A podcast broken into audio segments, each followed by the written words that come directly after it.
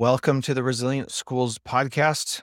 This is where we help you create a resilient school no matter what is going on in your school's world.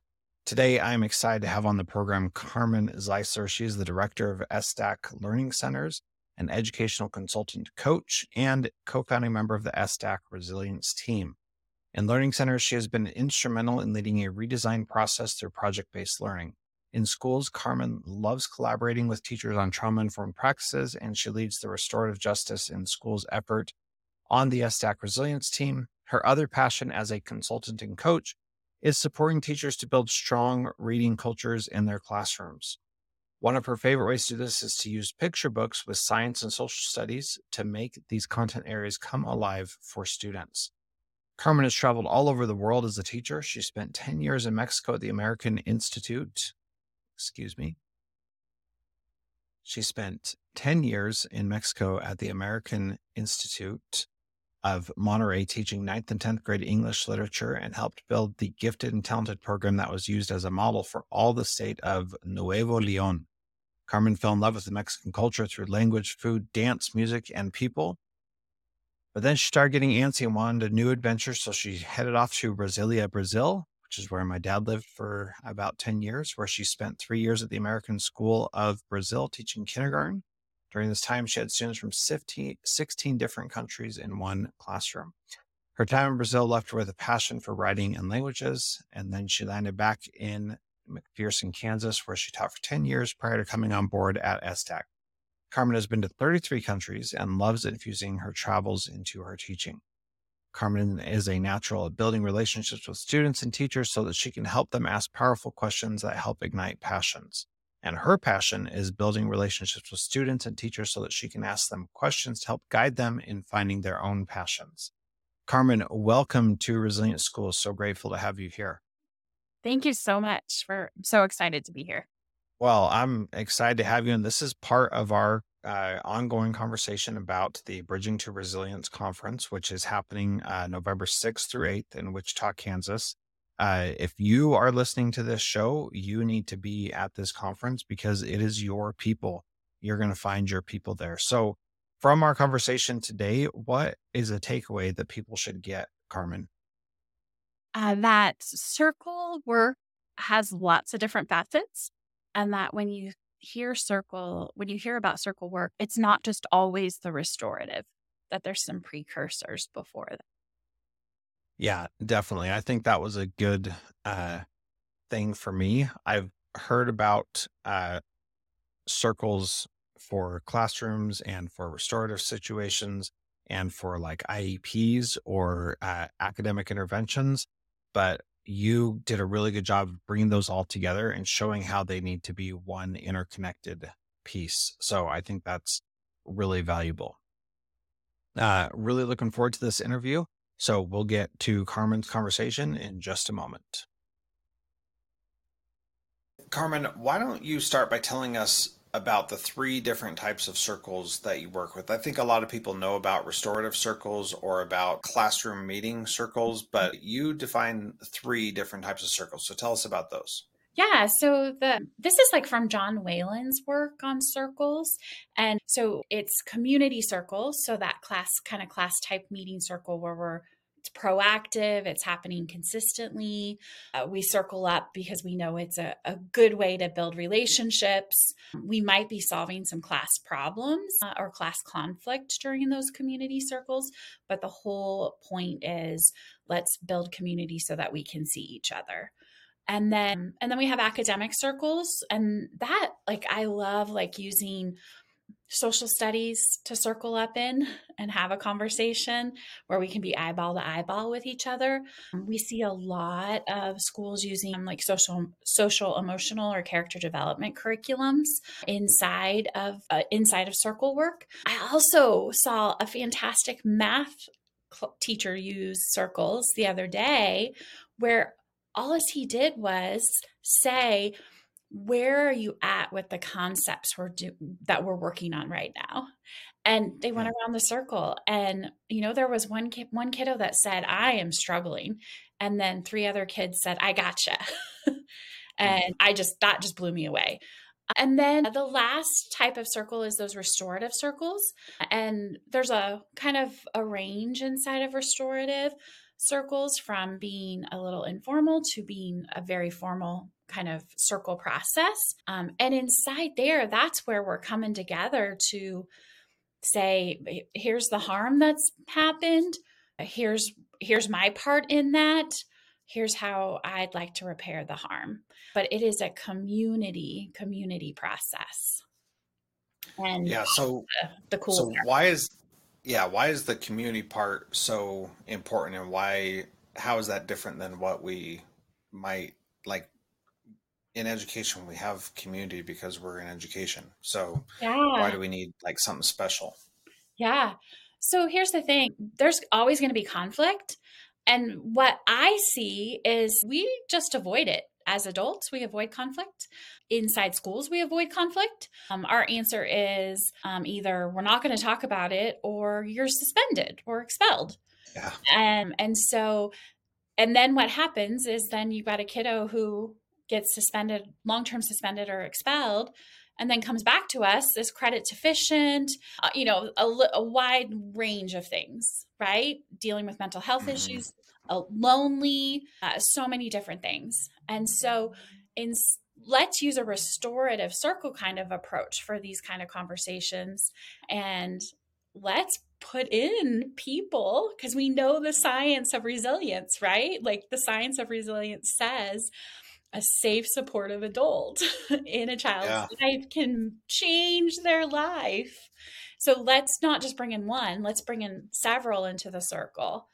And let's talk about what happened, the conflict that happened, and let's talk about how we need to repair the harm. Let's talk about the consequences. Uh, let's create a plan of action that's going to surround that student um, and help them, not just isolate them. And I think this is I mean, going back to your point about we are conflict avoidant and we just let things happen and we don't address it appropriately or proactively um, just leads to so many issues and challenges. And a lot of it, it, correct me if I'm wrong, but it seems like a lot of the reason for doing this in a circle is to be able to model and have some positive peer pressure about responding appropriately that if you're if this something that is there's a conflict is brought up one on one then it can be challenging to handle that correctly. But if you're in front of all your peers and everybody else then it's it's a little bit easier. Is that part of the reason why we do circles instead of just dealing with all the issues one on one i think i think for me anytime we're we're inside of a circle or a conversation it's always about belonging, safety, and dignity. And so we want people to know, we want students to know, and we want teachers to know that this is a space that we can share our truths and we can share the ways that we have messed up and that that all the people in the circle are there to help and support them. And so in it's it's part of like when we're consistently doing circle work. So like that's why those community circles or class meeting type circles are so critical. We're used to being in circle, we're used to living in circle. When schools are just doing circle work just for discipline issues, it's really hard. It's really hard to feel a comfortable like why i don't feel comfortable sitting I, I don't know these people that well i don't really live in community with them and so that the consistency piece of circle work is so critical in order to go from community circle to restorative. Yeah, that that makes a lot of sense and it makes it so that the the restorative part of restorative circles can happen even earlier it seems yeah. and maybe prevent some of those problems. Can you share some examples of how the community circles prevent mm-hmm. bigger issues from coming about? Yeah, for sure. So, um, you know, I taught elementary for a long, long time 20 years and fourth grade recess, man, it's the worst. Fourth grade recess. Yeah. Those kids are coming in from recess and just at each other right? Uh, for whatever reason. And in particular, one year it was girls, the girls, the girl drama, a lot, a lot of girl drama. And, and I did not handle it well. I did not handle it well at all. And there were times that I was just like, I'm, I'm out. I'm out. Go talk to this other teacher about it. I, I just, I can't. I can't. And so that's a situation where I didn't handle it well. I didn't use. And I was just like, it's going to work itself out magically somehow, even though every single day we were struggling. Mm-hmm. But I was so overwhelmed. Go go to that next year um, where circles were were a part of our everyday, our everyday. We could there's a problem out at the playground. We come in, a student says, I've got something we need to talk about. Okay, let let's do that. And the student is able to share what the issue is.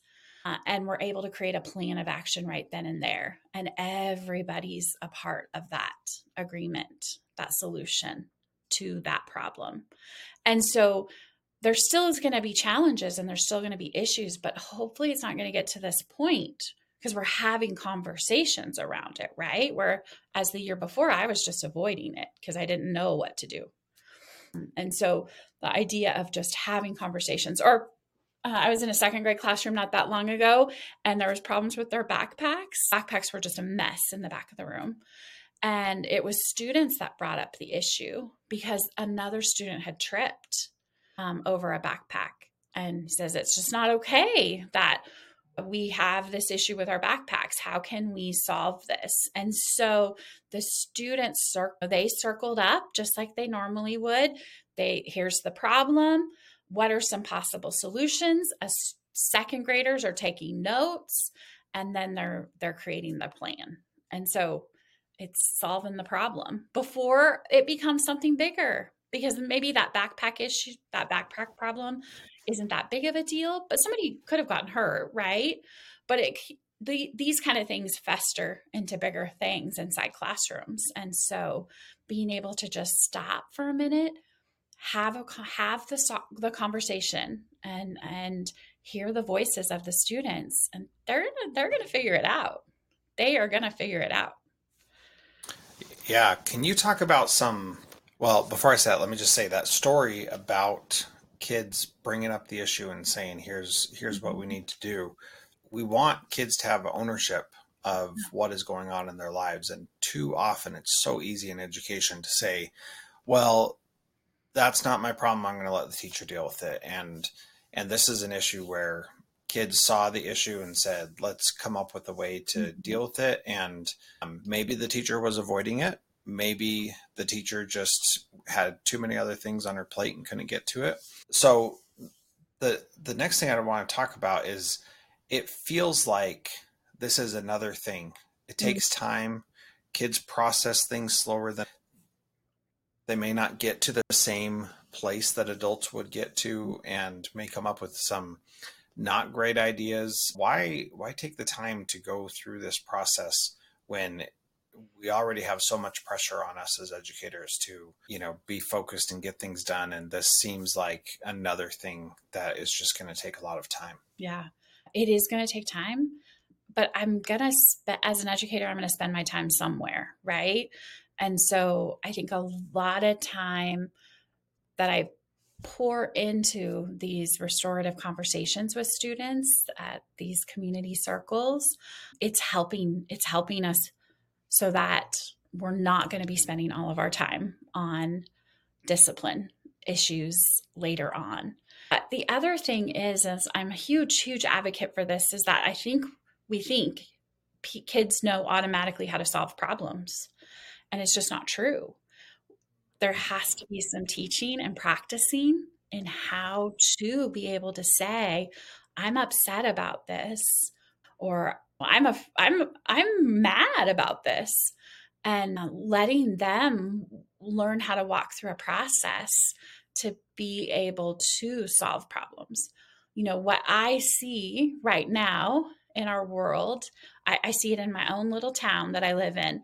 Facebook is just of people just dropping stuff all yeah. over the place around schools, mind you, around schools, around teachers, and specifically around a bond issue, all of that. But there's no way they're not having conversations with people. And I think some of it is that people never learned how to how to do that. How to have a conversation where we might be on different sides but we can still listen. We can still listen to each other. And and I think with our kids if we give them opportunities to be able to actually solve the problem, to to walk through, to be able to share this is how it is, this is how I'm feeling, this is what it did to me, uh, this is the harm that it caused. Uh, and be able to also and listen to the other person as well or other people as well. Like those are just tremendous skills that we're giving students opportunity to practice. I get it. It takes a lot of time and it takes a lot of energy. And sometimes it's easier just to say, we're going to do it this way. right. Mm-hmm. And, yeah. and sometimes we're going to have to, right? I mean, sometimes that is, that is what we're going to need to do. But any opportunity that we have to give kids the time and the space to be able to conflict, to learn conflict resolution, that is a huge, huge win in my book because they're going to be the adults one day and I want them to be the adults that know how to have conversations and not the ones that I'm seeing today that don't. Yeah. Yeah, it, totally. And giving them an opportunity to do that in a place where there's a mediator, the teacher who's mm-hmm. saying, this is how we handle it appropriately, and this is yeah. how you say you really hurt my feelings in a way that somebody will actually listen to. Like, mm-hmm. those are really valuable, important skills for them to learn. Um, so, talk to us about the structure of a circle meeting. What yeah. does that look like? What parts are essential and what parts depend on the circumstance? Yeah. So, as you dig into circle work, um, everybody kind of has their own flow like of a circle. The the big thing is is like you get your flow and you kind of stay with that flow. And uh, there's something about students just knowing, like, here's how it's going to work and here's how it's going to run. And so we all, I love starting off with some sort of um, opening activity. And that is, that could be a mindfulness activity, a quote, a song, a poem. I mean, so many different ways to open up that circle and just invite everybody into the circle. Uh, and then there's always a values round. And it could be that we're just reviewing the values that we've already gone over. Or it could be that we're saying, okay, what value are you bringing to the circle today? And so for some, it might be creativity, some might be respect, but just knowing what we're bringing to the circle is a way for voice and choice, and also just a way to cement who we are in the circle today. And then round one is always a check in there's tons of check ins that you can do. It's usually related to where you're at, where you're coming from. The one that we love using is Are you mad, sad, glad, afraid? What's that mostly about?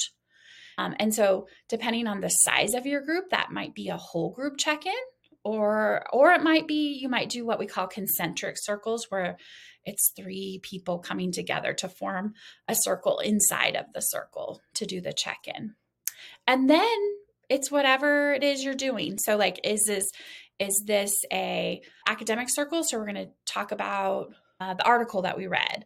Or is this a, a circle around uh, the social emotional work that we're doing in the classroom? So then depending again on ages depends on how many rounds you would go. And then there's always a closing of something a way to bring it to to bring everybody together. Um, and then we always want to thank people for participating in the circle. Okay.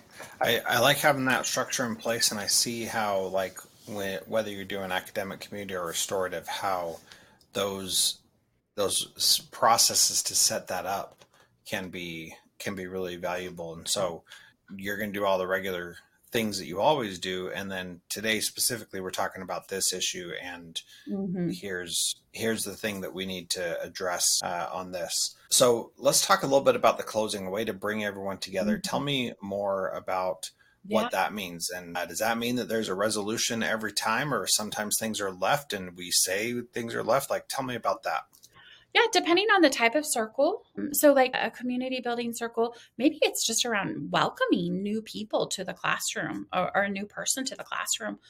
That closing might be uh, something like share share with uh, share in three words your favorite thing about our school to uh, to Rebecca. Uh, and so everybody just goes around really quickly to to share that. It could be I I love using children's literature with circles as well. And so maybe a closing activity could be something, uh, or closing, the closing activity is around, I'm just thinking of a book, Mary Blair, A Pocket Full of Colors. It's about the Disney artist, Mary Blair, who did It's a Small World. And so in the closing, what I wrote was watch this little video of It's a Small World Because many of my students have never had that experience to go actually go through It's a Small World. So watch the video that Disney created on that. And then just share what are three words that come up when you see that. Um, it also could just be a mindfulness moment to close out our time, depending on what kind of circle it is.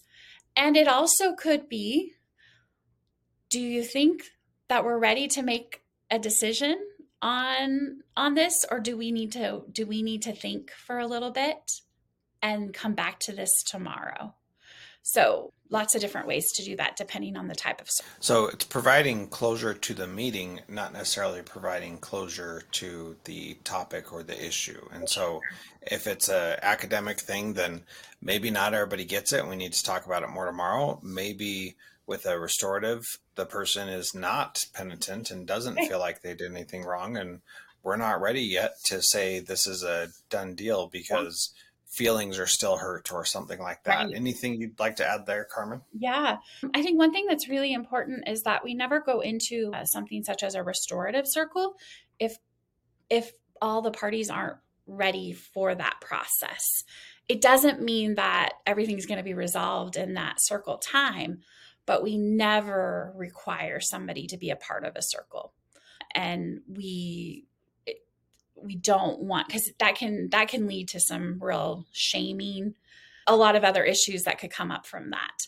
And so if a student's not ready to be a part of it then there's some other conversations and such that take place and happen. And hopefully we get to that point where he he or she is ready to be a part of a, of that conversation. Yeah, I, I think that's really important to recognize also that even if someone is ready to join the circle, they may not be ready to have closure from that, and hurt feelings may come up again as part of it, right? Oh, and so, hundred percent after after talking through things, somebody may say, well shoot i wasn't upset before but i'm sure upset now mm-hmm. and like it could open up a whole a whole new issue that, that somebody didn't know about. And I, I was part of a, a circle with students where that did happen, mm-hmm. where somebody thought that the issue was this big and everybody else thought the issue was much bigger. And the person who thought the issue was quite small didn't realize how big of an impact it was. And so was not ready to, to handle that in an appropriate way. So that the, the closure there, I didn't do it how you're talking about, but I I basically said, hey, obviously we're not all as ready for this as we thought we were. Right. So we're gonna need to come back later. And I went and did some one-on-one work with that student so they could come back and talk appropriately in that meeting with the other folks and and be able to to have some real closure that was beneficial. Yeah, absolutely. You know, one of the one really important part before walking into a restorative circle is the pre-meetings with each of the participants of the circle. And that includes anybody that's going to be a part of the circle. There's always a pre-meeting. The circle keeper, whoever is the circle keeper, is leading that. Um, and that does sometimes help with some of that, um, but not always, right? And those pre meetings for me are just, it's it's the best part to be able to just be one on one with people to hear what they're saying what is it that you what are you hoping for when we go into circle you know in the next few days and just being able to take that information to then create the circle flow that we're going to use and go through is is critical. Yeah. So as we close here, this was really valuable. Anything else that uh, that you feel like needs to be brought up about circles? Yeah, I'm pretty passionate about. We've talked about it a little bit already, but just students that are long term suspended and expelled. Um, a lot of times when they come back to school, it's just like, come back in. and there has to be some sort of transition process for students to come back in. And so, is, you know, we have a, like a reentry circle process. Uh, there's lots of schools that are using reentry pro- circles as a part of that. And it's just a way for everybody. So maybe it's the student and their parent, parents or guardians. Sometimes they ask a friend to join the circle, a counselor, assistant principal, teach. I mean, the who's in the circle can it depends on the situation, right? Um, but just the opportunity for us to be able to say, okay, wow, this during this time, this student did all of these things. Like he got it. He's now a shift manager at Dairy Queen. He finished three, four classes, uh, you know, and the students able to share what they've learned during this time. And then we're able to kind of just share what are some things that we're worried about with this transition and then right then and there because everybody's at the table everybody's in the circle create plans around that because again we want the student be able to walk back into the school dignity belonging safety and that it's not i had a, a superintendent that said one time normally when kids walk in from an expulsion it's hoodie hoodie up head down. And we want mm-hmm. we really want them to be able to walk in. Yeah mistakes happen but but i but here's all the things that i was able to accomplish during this time. So hoodie up head down let's give them some high fives. Yeah. And and people are not one dimensional and so yes. especially if you haven't seen them your only memory or interaction of them is they did this bad thing that caused them to get kicked yeah. out. And so you know what it's valuable to have some sort of reconnecting with them as a human being right. first and foremost. I like yes. that yes. Yeah okay so we have a great conference coming up here in just a couple months called bridging to resilience. We are so excited to partner with you on this conference and so excited about what is going to come uh, from the future uh, with this. But first tell us about the conference this year and what people can expect and how uh, why they should go to it. Yeah. So, oh gosh, we're beyond excited about the conference this year. I get the privilege of working with all of the speakers that are coming in for the conference. And so I'm just so excited about the wide range of speakers. Like I myself was trying to pick which breakout sessions I'm going to, and I can't yeah. decide. You know, we have John Whalen coming, uh, a restorative practice practice pr- practitioner, um, Annie O'Shaughnessy from St. Michael's College out of Vermont, Guy Stephens, who does just some tremendous work inside of restraint and seclusion, like just against all of that, um, as well as Ginger Healy, and then, you know, the resilience team, and then just some rock star teachers and administrators from Kansas that are also presenting. And so you have just this wide range of choices of there's seven sessions each time there's a breakout. So it comes to around 56 different kinds of sessions that you have to choose from, which uh, that's pretty phenomenal for a three day conference. yeah. And and if you are listening to this podcast, this is a conference that you want to be at, regardless of your role or what it is that you're doing. This is definitely a conference you want to go to and learn about all of these things more. And this is not just an educator conference either. This is for everybody in pretty much any role, right? Tell me a little bit about that. Yeah, yeah, absolutely. Uh, we have a lot of community members that come, parents who come to the conference, as well as we have students. Like, uh, there's something pretty spectacular and special when a student has the opportunity to share from the stage their experience, uh, their experiences with school, with teachers, with just life, um, and what they have learned. As well, parents parents are a huge part of the conference. We do a parent panel every time, which is probably one that just kind of just knocks us all down a little bit in terms of just the bravery of parents getting up on stage in front of, you know, 400 educators and sharing their truth and how we as educators can help and support them, how we as community members can help and support. For me, I, I can't get out of a parent panel without just just being blown away by by these amazing people. So, yeah, it is. We have nurses that come. I mean, just a wide, wide range, childcare providers, daycare, just a wide, wide range of people. And that's what makes this conference, I feel, so special. Yeah, that's awesome. Very good. Well, Carmen, thank you so much for being part of Resilient Schools. And if you have not yet heard about the Bridging to Resilience conference, if you're listening to this, you need to be there. So go check it out, essdack.org slash BR, sorry, B2R23.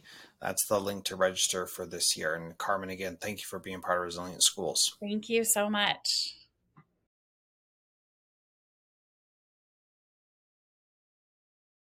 Edited by Gage Sanderson.